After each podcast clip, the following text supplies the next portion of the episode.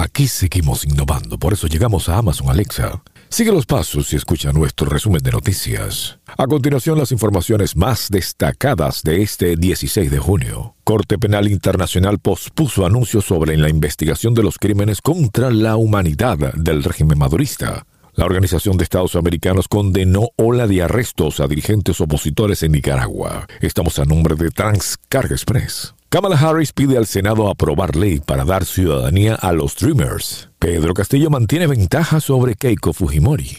Profesionales integrales, la solución para tu TPS.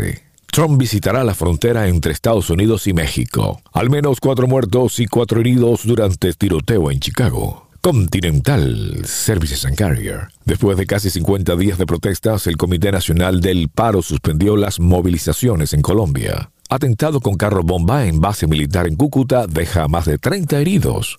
Aprovecha la promoción de Memorial Week. Publicidad animada por tan solo 7 dólares con JLB Enterprises. Universal Orlando abrirá sus puertas a máxima capacidad. Palabras de Cristiano Ronaldo provocaron caída en las acciones de Coca-Cola. Centro Clínico La Sagrada Familia les narró Steve Caranda.